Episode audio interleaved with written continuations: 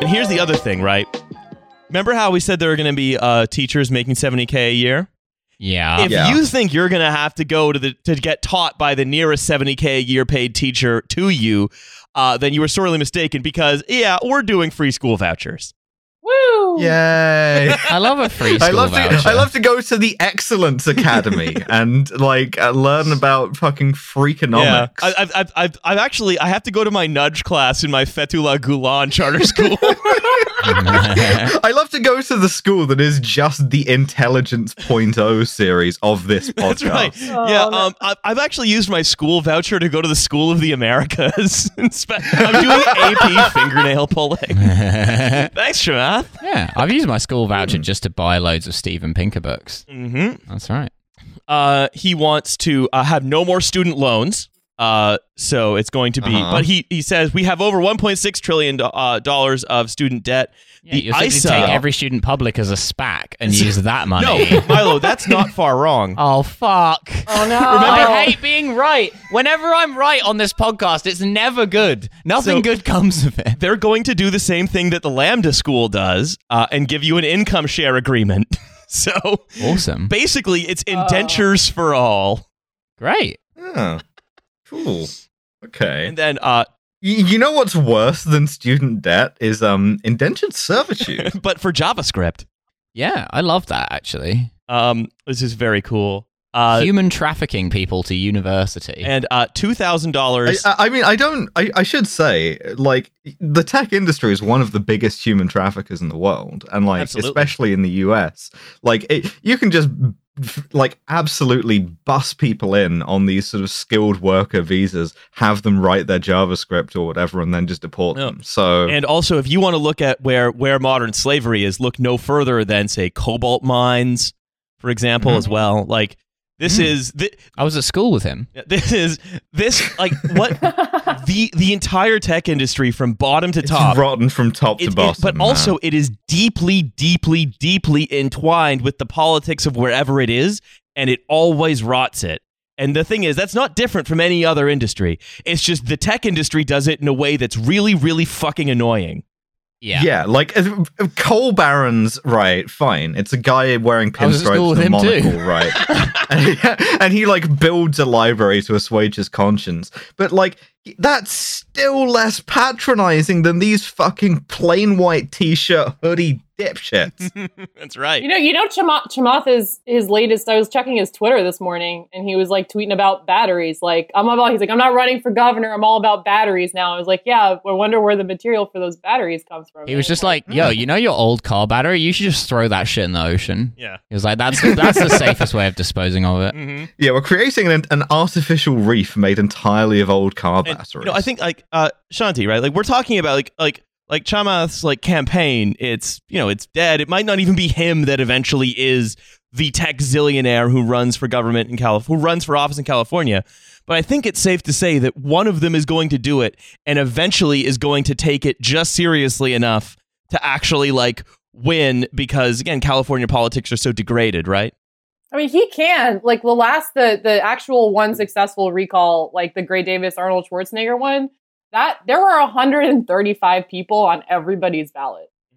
So he could still put his name on it. I swear, no, that that's the actual number. I'm not exaggerating. There were 135 names on every Californian's recall ballot. Getting your ballot and just at the bottom writing in, "Yo, I'm not reading all that, but I'm happy for you," or "Sorry that happened." That's how Prop 22 passed. There were so many people just got people just got too tired and they're like, whatever, this looks fine. That's usually how it goes. I like a proposition. Mm. Um, yeah, right. So it's it just it seems like like fundamentally right. Like Californian politics is profoundly broken, and that these guys are just basically willing to step in and apply their unique brand of idiocy to make it sort of more broken. Yeah. well, like, look, that's not unusual in any kind of like highly cloistered professional field. Like, fucking look when when military officers do this, they just sort of grumble to each other and they write like articles for themselves to read that are like, man, wouldn't it be good if we had a coup? We could solve this right quick. Tech's exactly the same with like blowing smoke up their own asses. Hmm. It's just that they actually have the resources and the like institutional capability to do this more easily than just rolling the tanks into Sacramento. So It's kind of sad too because I mean this is uh, this is a rumor allegedly allegedly, but uh, I heard oh, it's about Lex Greensill. um, but I had heard like since since this podcast has talked a lot about Prop 22, uh, you know, and we all are still talking about Prop 22. I heard a rumor uh, several times, so I've heard it enough times to repeat it on here, but it is a rumor. Um, that basically, so so Gavin Newsom did not take a position on Prop 22. Like he told the press, and they asked him, and he said, "You know, I voted, but I'm not going to tell you how I voted." Um, so he was, he was, staying, he, was he, he said that, so he was he was staying out of it um, and never really publicized a position. But what I heard from folks in Sacramento, uh, in the know, so to speak, uh, was that he basically thought that Prop 22 was going to fail. He didn't, and, and, and you know, AB 5, which was the bill that Prop 22 was trying to overturn, you know, he didn't really like, you know, the people behind AB 5. Like he thought it was going too far, but he just decided to stay out because he figured, well, Prop 22 is going to fail. And then Ah, I can, the and then- Democrats. and then I can come in, and then I can come in and make a deal and amend the bill down, and you know make a deal and save the day. Um, and that didn't turn out exactly as he expected. I don't think. A- attempting to use the let Donald be Donald political strategy on uh fucking Uber. Mhm. Yeah, but it's like, why are you trying to recall this guy? He just did you a huge favor. Mhm. That's great. No loyalty these days. I, Mm. I just I you just love the Democrats, especially with their iron-handed control of California that's never going anywhere. Yep, that's right. You can always depend on those electoral votes from good old California to come in for the Vote Democrats blue, forever. no matter who. I mean, it's it's just basically just Tammany Hall shit, but like in a clubhouse room. What, what are you gonna do? Vote for one of the other 134 people?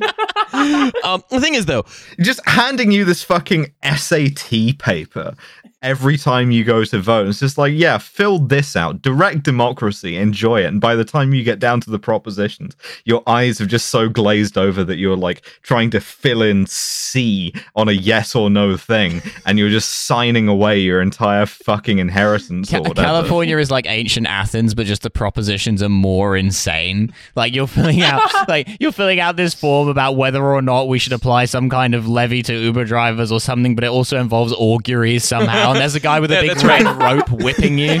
that's right. You actually in the Yeah, no. What you know what it is? It's not a Greek thing. It's a Roman thing, right? It's a fucking Justinian's institutes, right? We cannot ever generalize anything to a principle. What we have to do is say, in this specific case, this is what we're gonna do. Vote on this proposition about what happens to fig trees. Also, right? also, by the way, we are centralizing power in the household of Elon Musk.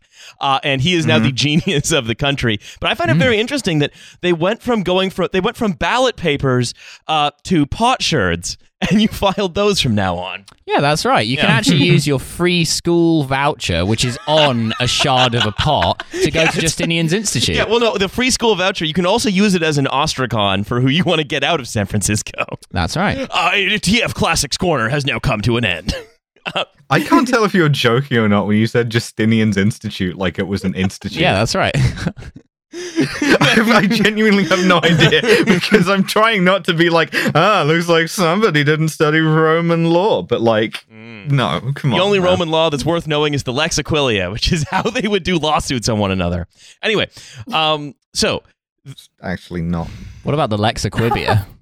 um, so let's let's talk about this. Hi- hijacking this podcast. The rest of it is going to be about the twelve tables. uh, we still don't know what all of them were, but they were very Well, important. I've got some tables for you, Alice.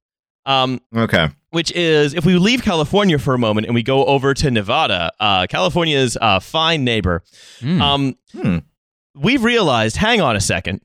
We can't depend on tech people getting into government because they might get distracted by batteries or something.